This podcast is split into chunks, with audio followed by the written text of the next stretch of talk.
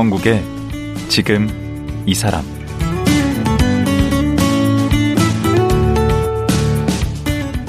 안녕하세요. 강원국입니다. 어제에 이어 심리상담사와 사회복지사로 활동하는 장우석 씨와 말씀 나누겠습니다. 장우석 씨에게 조울 증세가 나타나기 시작한 것이 10대 때부터였는데요. 발병 원인을 되짚어 보니 성장 과정에서 아픔이 많았더군요. 나중에는 가족들이 이런 아픔을 알고 적극적으로 도왔고 장우석 씨도 병원과 집 밖으로 나가 사람들과 부딪히며 조울증을 치료해 나갔습니다. 이런 장우석 씨의 정신질환 분투기 지금 들어보겠습니다.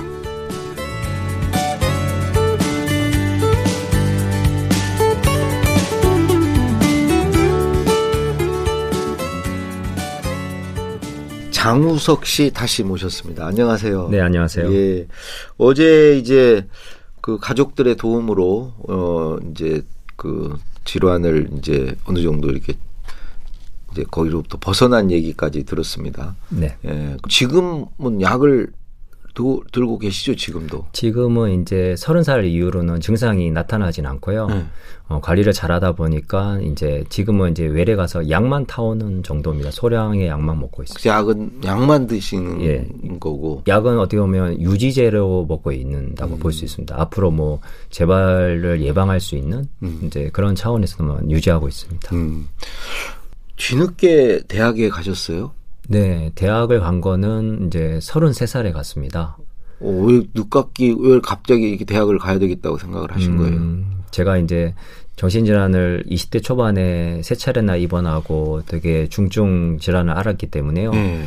공부의 기회를 놓쳤고 또 공부가 되지 않았습니다. 음. 그래서 차근차근 체력을 키우고 독서 습관을 키우고 메모 습관을 들이고 음. 그렇게 해서 또 심리 치료도 받고 이러는 와중에 좋아지면서 어, 태권도 사범 또 10년 했고 음. 이렇게 하다가 나중에 이제 공부할 수 있는 어떤 시기가 된 게 33살이었습니다. 아, 네, 결혼도 했었고요. 예. 전공을 뭘 하신 거죠? 사회복지학을 했습니다. 사회복지학. 네. 누구를 돕는 일을 하다 보니까요. 네. 아픈 사람들의 마음이 느껴졌고, 네. 저도 20대 초반에는 아픈 사람이었기 때문에 음.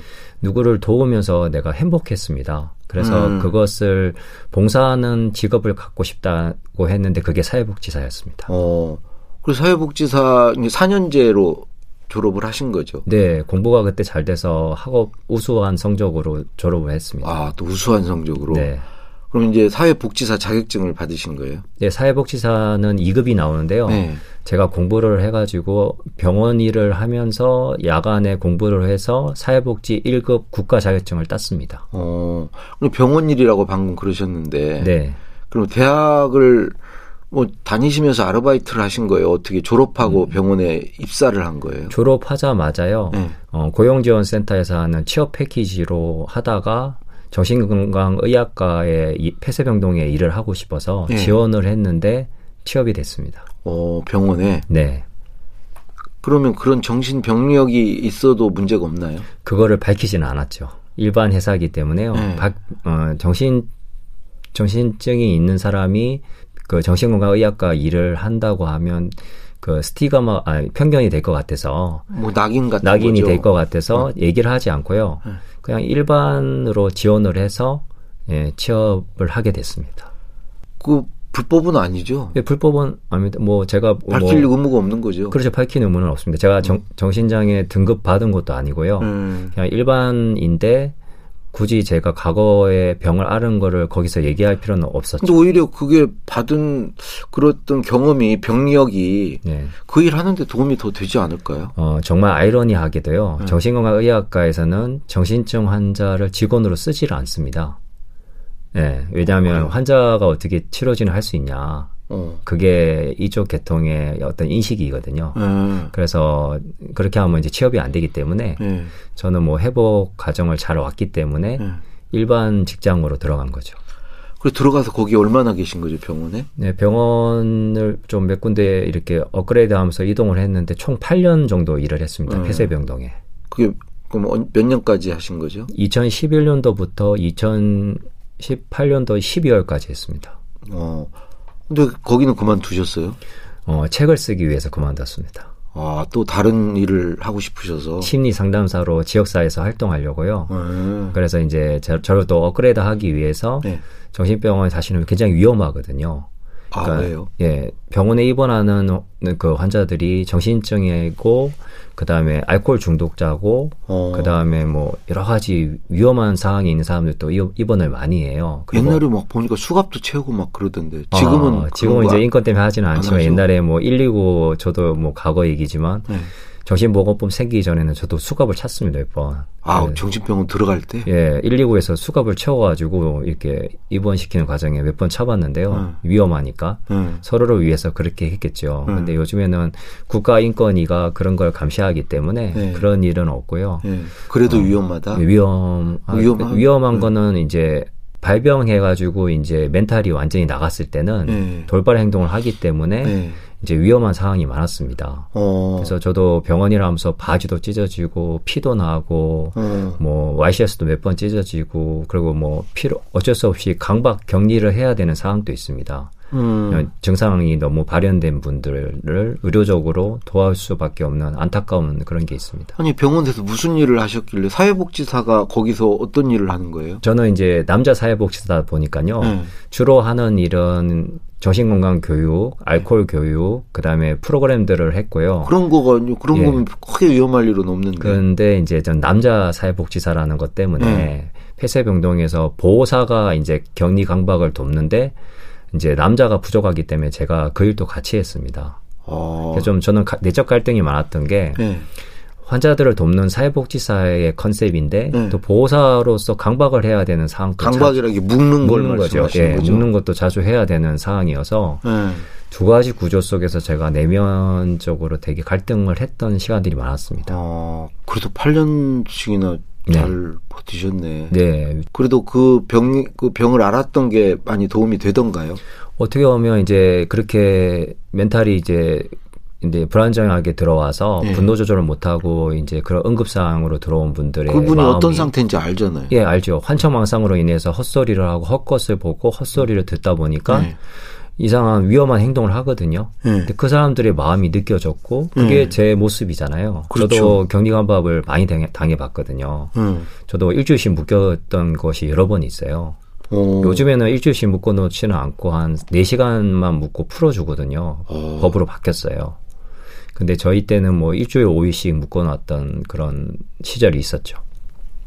어. 지옥이 따로 없죠. 그런 경험을 많이 했었는데 음. 다행히 이제 인권이 살아나면서 음. 이제 인간다운 치료를 하자 이제 그런 지금 시대에 왔습니다. 그 끝까지 환자였다는 거 안 밝혔습니까? 8년 네, 내내? 안 밝혔고요. 안 들켰어요? 예. 들켰는지 안 들킬지 모르지만 계속 일할 수 있었습니다. 계속 일할 수 있었고 음. 마지막 정신과 의사 저, 저희가 원장님이 정신과 의사잖아요. 예. 그분한테 제가 책을 쓰고 선물을 드리고 제가 나가려고 하니까 네. 계속 일하라 그러더라고요. 괜찮다고. 어. 제가 인정을 받아서 원장님이 이래도 괜찮다 그랬어요. 어. 그런데 이제 제가 워낙 일을 잘하셨구나. 네, 일을 좀 잘하려고 노력을 음. 많이 했고 음. 한세 명목을 할 수 있는 정도로 굉장히 열심히 일했습니다. 그렇지 보호사 역할도 하시고 네, 상담사, 역할도 상담사 역할도 하고, 네. 사회복지사. 예? 원장님이 또 많이 도와드리고요. 어. 기억에 남는 환자 혹시 있으세요?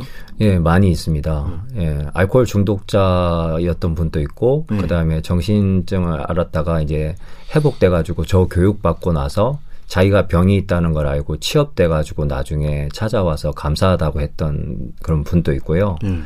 그래 알코올 중독자로 있다가 제가 그 센터 같은데 중독센터 연결해 줘가지고 취업이 돼가지고 일을 열심히 해가지고 회복된 사례도 있고요. 음. 어 정말 뭐 너무 보람된 일이었어요. 근데 그 그렇게 한번 정신병원에 요즘 정신병원이란 말 절대 안 쓰죠. 네, 정신건강의학과. 의, 의학 의학과 예, 정신건강의학과 뭐 의학이 아니 의학입니까? 의- 의학입니까? 의학과. 발음이 되게 어렵네. 네. 그럼 거기 이렇게 들으면은 이게 완전히 완치되고 이럴 그 확률이 얼마나 되나요? 다, 확- 다 낫지는 못할 거 아니에요. 이제 처음 발병해서 들어오는 케이스는요. 네. 어, 회복률이 교육이나 상담이나 적절한 약물 처방을 잘 받아서 나가면 치료 확률이 높거든요. 예. 근데 만성 환자가 돼서 뭐 병원을 뭐 10번 이상 그러니까 들락날락 하는 분들은 조금 약물의 수능도가 떨어지기 때문에 네. 치료 효과가 떨어집니다. 음. 그래서 병원이라는 거는 최전방인데 병원 치료만으로 회복되는 게 아니라 음. 여기서 약과 생활 관리를 잘 맞춰서 음. 그 다음 단계 토스를 해줘야 됩니다. 지역사회로. 음. 그러니까 지역사회에서 살아갈 수 있는 여건을 만들어줘야지 이제 병원을 들락날락하지 않고 음. 일상생활에서 생애 주기별대로 살아갈 수가 있습니다. 음. 그러면 이제 그런 것을 본인이 병도 걸렸었고 그렇게 그, 그, 사- 그 병에 걸린 사람을 돕는 것도 했는데 그 병에 걸린 가족이 된 경험도 있으시다면서요? 네, 제가 서른 살에 결혼을 했습니다. 네. 네, 저희 아버지랑 경쟁하면서 우리 아버지는 29에 결혼을 했거든요. 와, 또 그것도 경쟁. 예, 우리 아버지에 대한 제가 좀 열등감이 있었는가 봐요. 음. 그래서 서른에 이제 잠, 아버지한테 줬네? 네, 근데 아버지하고 거의 뭐 연애 시기가 비슷했으니까요. 어. 그래서 이제 저도 결혼을 했거든요. 29에 연애를 해서 서른에 결혼을 했습니다. 예. 근데 결혼을 하고 할 때쯤에 보니까 전 지금은 이제 헤어진 상태인데 어 11년 동안 결혼 생활을 했는데 전처가 우울증이었어요. 그러니까 서른 살에 결혼하실 때는 이제 우리 장 작가는 다 나은 예, 거의, 거의 나은 나았죠. 상태였고 거의 나았고 근데 또 부인이 또 예. 우울증이었다고요? 그러게요. 이게 이제 심리학을 공부하다 보니까 네. 이해가 되더라고요. 왜요? 이제 어떻게 보면 그 이마고 이론이라고 예. 어떻게 마음의 상이 반영이 돼서 음. 나하고 비슷한 사람을 또 만나게 되더라고요. 그래서 서로 끌게 되더라고요. 그래서 오. 어머니의 어떤 부분을 닮은 여성을 만났는데 그뭐 그런 말은 있죠. 예, 그런데 이제 알고 보니까 여성이 이렇게 잘 받아주고 대화가 되는 듯 했는데 우울 기질에다가 우울증이 있었, 있었어요. 어. 그런데도 불구하고 제가 회복되었기 때문에 예. 이 사람도 제가 회복시켜 줄 수 있다는 좀 자만심이 있었습니다. 음, 그게 내 의지로 되는 게 아니었습니다. 네. 그러면 결국 그 낫지는 못하신 상태에서 헤어지게 된다. 음, 어느 정도 이제 아내가 전처가 이제 결혼하고 나서 집에만 있게 되더라고요. 네. 거의 생활을 하지 않고 집에 누워 있고 일상 생활이 안 되다 보니까 이제 계속 저는 같이 산책을 하고 상담을 해주고 뭐 이렇게 했는데 제가 이제 나중에 병원이라 하면서 바빠지면서 음. 이제 좀 신경을 못 쓰면서 거리가 멀어지고 그러다가 제가 결국은 더 같이 갈 수가 없어서 처가에 보내주면서 네. 이제 11년의 결혼 생활이 끝, 끝이 났습니다. 지금 돌싱이시네. 네, 지금 돌싱으로 산 지 지금 48이기 때문에 7년 정도 이- 이렇게 돌싱으로 살고 있습니다. 그리고 이제 지금은 음, 책도 두 권이나 쓰셨고, 네. 어, 이제 강연도 하- 하시잖아요. 네. 그 책에 보면은 그 정신 질환에 대한 오해가 있다. 이게 네. 이제 제목에 이런 게 있던데 네. 어떤 오해를 말씀하시는 건가요? 그렇죠. 정신질환은 낫지 않는다. 뭐 운전을 못한다. 연애를 못한다. 일을 못한다. 그런 뭐 열 가지 편견이 있습니다. 어, 그거 다 하시는 거네. 그걸 다 극복하기 위해서 20대를 보냈죠. 어, 이게 전부 다 그걸 다 편견을 깼습니다. 운전면허 따신 거죠? 네, 운전면허도 일정을 갖고 있습니다. 음. 연애도 다 하셨고 연애도 결혼까지 해보고 하셨고, 결혼도 해보고 일도 다 잘하셨고 병원에서 일도 저기 일반인보다 더 열심히 잘했습니다. 음, 그런 내용을 쓰신 건가요? 네, 어, 그런 편견 갖지 마라. 네, 아, 내가 다 네, 깼다. 예, 음. 그리고 저 정신 건강 회복을 위해서 뭐 중요한 점 그러니까 정신 건강 수칙 뭐 그런 게 있나요? 예. 정신 건강에 대해서 제가 멘탈 노, 노하우를 얘기했는데요. 네. 어, 멘탈 일명 그게 털털털이던데. 네, 그것도 뭐예요? 포함해서 좀 얘기를 해드리자면요. 네. 기본기에 충실한 생활을 하자. 이게 첫 번째거든요. 기본기. 예. 기본기라면 어제 말씀하신 뭐 먹는 거 뭐 자는 거 이런 거 얘기인가요? 네, 충분한 수면, 운동, 양질의 식사를 해야지 에너지가 채워지고 예. 그 에너지를 가지고 이제 방향성을 가지고 쓰면 되고요. 예. 두 번째로는 지금 이 순간에 집중하고 음. 현재에 만족하자. 아, 어떻게 보면 정신질환을 겪는 많은 사람들은 과거에 머물러 있거나 미래의 불안에 빠져 있습니다. 그래서 과거를 원망하고 후회하는 내 에너지를 다 쏟기 때문에요. 맞아요. 현 재에 집중을 한 걸 하면 지금에 대한 그 성취감이 생기고 음. 자존감과 자신감이 회복됩니다. 그러면서 이제 감사하게 되는 거죠. 예, 세 번째가 그렇지 않으면 네. 막 미련을 갖고 막 후회하고 이런 거 많이 하는데 저도. 네, 회복 과정에서는 그런 게 필요한데요. 네. 후회는 결코 나아갈 힘을 주지 않기 때문에 네. 현재에 현재에 집중하라. 집중하게 이제 그것이 이제 감사로 갈 수 있는 게 세 번째고요. 아, 그냥 두 번째는 현재에 집중하라요. 예, 그리고 나서 감사가 세. 번째가 감사합니까? 네, 그러니까. 처음 1번이 기본에 충실하고 네. 두 번째 현재에 집중하고. 충실- 집중하고 예. 세 번째가 감사하라. 예, 근데 두 번째에서 이제 집중하는 과정에서 예. 과거의 문제도 풀어가고 미래의 불안도 덜어내고 하는 그 심리 치료나 예. 어, 어떤 종교 생활도 필요합니다. 이거를 또 상담을 통해서 도움 받을 수 있고요. 그럼 어떻게 그 좀 자세히 얘기해 보세요. 자세히. 얘기하면 네. 과거에 이제 가족에 대한 거라든지 네. 여러 가지 뭐 상처나 다 있죠. 그거 없는 없죠. 많은데요. 네. 어, 자기를 돌아 돌이켜 볼 수 있는 성찰이 필요하거든요. 네. 근데 남 탓을 해서는 해결이 되지 않습니다. 네. 많은 정신 질환을 겪는 사람들이 뭐 남 탓, 조상 탓, 부모 탓, 누구 탓을 하면서 계속 원망을 하거든요. 네. 근데 그 원망은 부정 에너지입니다. 예. 부정 에너지로 계속 쏟다 보면 다시 병이 재발을 하거든요. 아. 그래서 선순환을 하기 위해서는 자신을 돌이켜 봐야 됩니다. 네. 부모의 잘못도 좀 있었겠지만 자신이 바꿀 수 있는 부분부터 초점을 맞춰서 네. 자기가 할 수 있는 일을 할 때 현재에 집중하게 되죠. 아. 그리고 작은 성취를 할수록 자존감이 회복되고 네. 남하고 비교하지 않고 자신하고 자신의 어제의 자신하고 비교를 하는 거죠. 아. 이제 그건 다음에 이제 네 번째로 비교하지 않기가 나옵니다. 아, 그러니까 세 번째 그러면 감사하기. 감사하기. 감사라는 건 음. 긍정 에너지의 시작이죠. 음. 회복의 첫 출발은 감사 에너지는 사랑 에너지의 다섯 배거든요.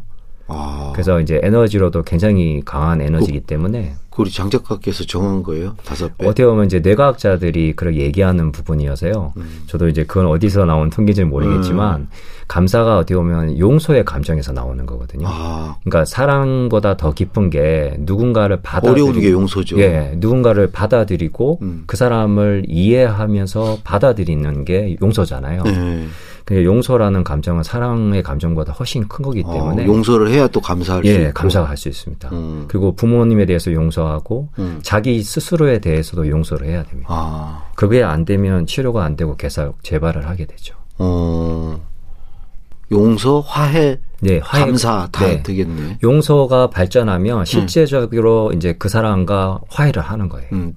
나와도 화해가 필요하긴 해요. 네. 그렇죠. 자기 자신을 늘 불화하니까. 예, 자기 자신을 싫어하는 사람들이 정신질환에 노출되는 거거든요. 음. 자신을 좋아하기부터 습관화해야 됩니다. 음. 좋아하고 좋아하다 보면 사랑하게 되고, 그다음에 자신의 미운 점까지도 받아들이게 됩니다. 음. 그러면 자기 이해와 수용이 되죠. 음. 그리고 네 번째로 비교하지만 비교하는 게 굉장히 이제 열등감을 가져오거든요. 음. 그 열등감이 많은 사람들은 나 자존감이 낮고 어. 완벽주의 성향을 갖고 있습니다. 아, 전에. 예, 이런 음. 그렇습니까? 근데 이 우, 저도 그런데요. 이런 사람들이 우울 기질을 가진 사람들이고 맞아요. 분석력이 좋아요. 아, 저, 이- 그렇죠. 예, 아주 탁월하거든요. 근데 음. 비교를 잘하니까 분석을 잘하겠지. 그렇죠. 우울 기질 공통점, 장단점 뭐 이런 거 다. 네. 그러니까 어떻게 보면 연구가나 비평가나 분석가로는 맞아요. 탁월해요. 예. 네. 근데 이 우울 기질을 잘 사용하면요. 그런데 잘 사용하면. 예, 근데 잘못 사용하면 굉장히 부정적인 네거티브한 사람이 될 수 있습니다. 시기하고 막 질투하고 예, 비교하고. 어, 열등감을 느끼고 네. 이렇게 되겠네. 예. 비교해서. 그 열등감이 이제 비교에서부터 시작되기 때문에 음. 나는 나로서 충분하다. 음. 이런 관점으로 가져서 사람은 한 송이의 꽃이잖아요. 네. 뭐 저쪽에서 한밭꽃이 크다고 해서 내가 기죽을 필요 없고 나도 나만의 꽃이잖아요. 음. 그러니까 자기 존재에 대한 수용이 있어야 됩니다. 그러니까 존재 자체를 받아들이면 비교하지 않고 자기 모습대로 살 수가 있겠죠. 음. 그 그거고 요 다섯 번째는 부정 감정 털기인데 네. 아까 두 번째에서 얘기한 거 마찬가지인데 삼털 삼나라는 걸 만들었습니다. 삼털, 삼나. 나, 삼나는 뭐예요, 그게? 그게 털털털 이거는 이제 부정 감정을 턴다는 그런 생각이고요. 세 개를 터는 게 아니고 그냥 털털털이에요? 예, 털털털 하는데 내가 어떤 부정적인 생각이나 느낌을 받았잖아요. 네. 그러면 마음으로 그거를 커트를 하는 거예요. 음. 이게 털털털 털어내고 음. 그다음에 나는 나 음. 나를 사랑한다, 나을 수 있다. 이게 삼나라고 나을. 수 있다? 나을 수 있다. 까지 예. 나는 나다. 예. 나를 사랑한다. 나을 수 있다. 세 가지를 하게 되면 선순환이 되죠. 예. 그리고 여섯 번째는 긍정적인 사고방식. 이게 바로 같은 말이겠죠. 네. 그리고 마지막에 자기 선택권을 가지고 주체적으로 살아가자. 음. 누구에 의한 삶이 아니라 음. 자기 인생을 자기가 선택하고 음. 주어진 것에 감사하면서 인생을 펼쳐나가는 거죠. 음. 그러면 이제 뭐 정신 비교하지 않는 거랑 이런 거랑 다, 다. 관련이 되어 있네. 예, 이렇게 해서 제가 이런 관점으로 살았기 때문에 아마 회복되는데 도움이 되지 않았을까 그렇습니다. 음. 일곱 가지네요. 네. 어.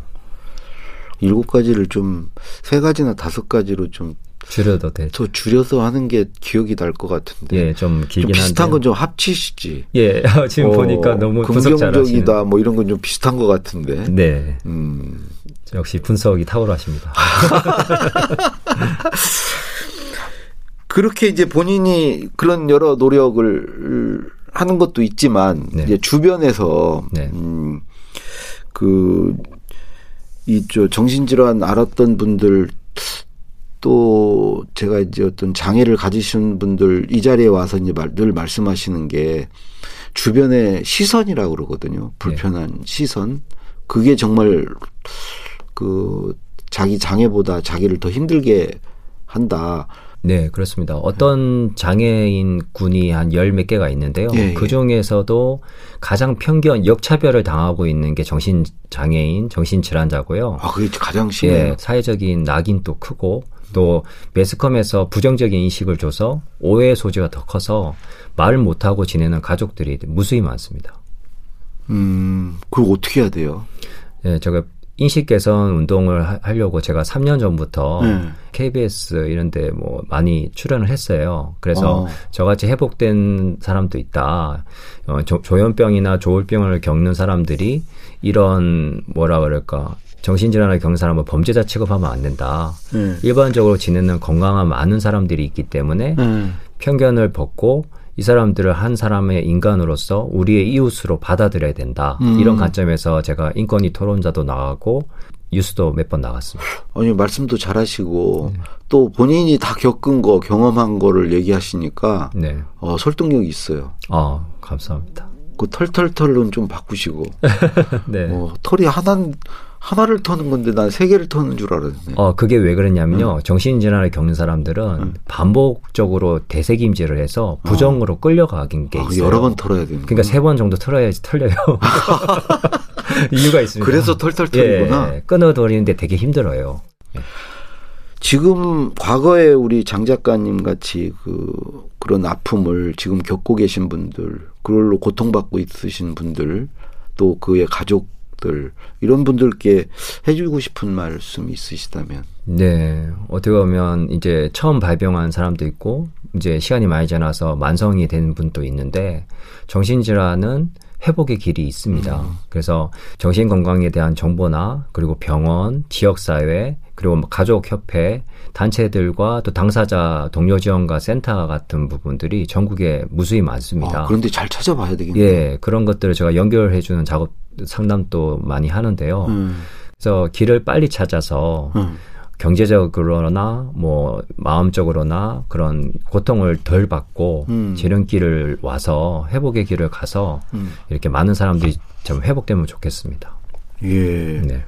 앞으로 또 어떤 활동들 더 하고 싶으신지. 어, 제가 뭐 일상생활에서는 뭐 취미 활동으로 댄스도 하고 아, 여러 댄스도 가지 해요? 많은 걸뭔 했거든요. 댄스요? 살사 댄스를 제가 7년 정도 했습니다. 어, 별거 다 하시네. 예, 댄스 동호회에서 운영진도 하고 음. 사회자로서도 활동을 많이 했습니다. 아, 사회자도 네. 만능이시네. 아, 그건. 네, 음. 제가 좀, 좀. 그래서 끼가- 앞으로 뭐 댄스 교, 교습하고 싶으세요? 어, 앞으로. 댄스 강사도 살짝 했는데요. 네. 근데 어릴 때 꿈, 작은 꿈이었는데요. 네. 그래서 저는 댄스를 하면 굉장히 즐겁더라고요. 태권도 사단에 살사 댄스 9년이요? 사, 7년 정도 했어요. 7년. 와. 어, 그래서 앞으로 그 어떤 활동 계획 그 계획은 어떻게 보면 이제 뭐 이거는 살사 댄스 이거는 취미 활동으로 하는 네. 거고요. 제가 이제 사- 상담 일을 하다가 좀 몸이 피곤하거나 마음적으로 힘들 때 이제 가서 스트레스 해소법을 하고 있고요. 음. 어, 제가 주로 하고자 하는 일은 이제 가족이나 당사자들, 전문가들에 대해서 이제 인식 개선이나 이제 이런 협력을 해서 정신 건강에 대한 국가 책임제로서 가서 국가적으로 지원을 받을 수 있는 제도가 될 수 있는데 기여하고 싶고요. 음. 그다음에 정신 건강으로 고통당하는 사람들을 심리 상담을 해서 음. 또 강연을 하고 가족 교육을 하고 당사자 교육을 해서 이분들의 어려움을 돕고 같이 협력해서 또 회복의 길을 같이 가는데 조금이라도 기여할 수 있으면 그것으로서 만족합니다. 예. 아, 그것, 그것이 어마어마한 건데, 그것으로 만족이 아니고, 좀 큰일을 하고 계신 거예요. 그, 예, 쓰신 책, 당신은 아파했던 만큼 행복할 수 있는 사람입니다. 아, 제목이 좀 너무 길다. 마지막으로, 이 책에 보면 고통에도 뜻이 있다, 이런 제목이 있더라고요. 네. 어, 그걸 마무리 말씀으로 좀 해주시죠. 네, 우리 인생은 어떻게 보면 많은 그 유명한 분들이 예수님도 그렇고 부처님도 그렇고 많은 그런 공자나 뭐 또는 소크라테스 다 얘기했지만 인생이 고통의 바다와 같이 고통이 고해라고. 고해라 그러잖아요. 네. 그 고통의 인- 인- 인생에서 지병을 이렇게 겪은 거는 삶에 대한 어떤 자신을 돌이켜보고 가정을 돌아볼 수 있는 성찰의 기회가 되고 아, 오히려 병에 걸린 게. 네, 그 자신을 돌아보게 되죠. 네. 성공 지향적으로 달려가던 인생에서 네. 자신의 내면을 살피게 되고 자변, 자신의 주변을 살펴보면서 나보다 더 힘들고 어려운 사람들에 대한 시각을 가지게 되고 음. 인생에 대한 이해가 깊어지면서 어, 삶의 의미를 찾는 관점에서 어떤 영원한 삶에 대한 그 가치관이나 어떤 여- 영적인 부분까지도 연결돼서 음. 삶의 의미를 찾는 것이 어떤 질병으로 인한 계기가 됐던 것 같습니다. 네. 뭘 물어봐도 그냥 척척 대답을 하셔. 어제 오늘 말씀 정말 고맙습니다. 네, 감사합니다. 예. 정신질환을 극복하고 현재 사회복지사 그리고 심리상담사로 활동하는 장우석 작가였습니다.